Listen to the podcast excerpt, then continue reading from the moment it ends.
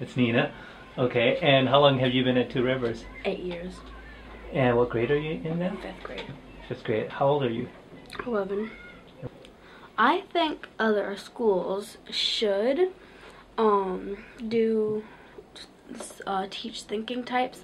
I think this because um, like thinking types they help you with making decisions like not just even in school but like in your life. I think they do help me learn.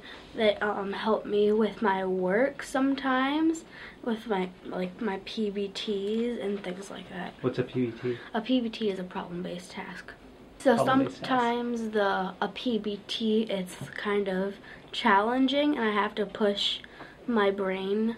So I need to learn how like not learn, but I need to um like think more about um how I could solve my problem and if like my answer in the end is correct.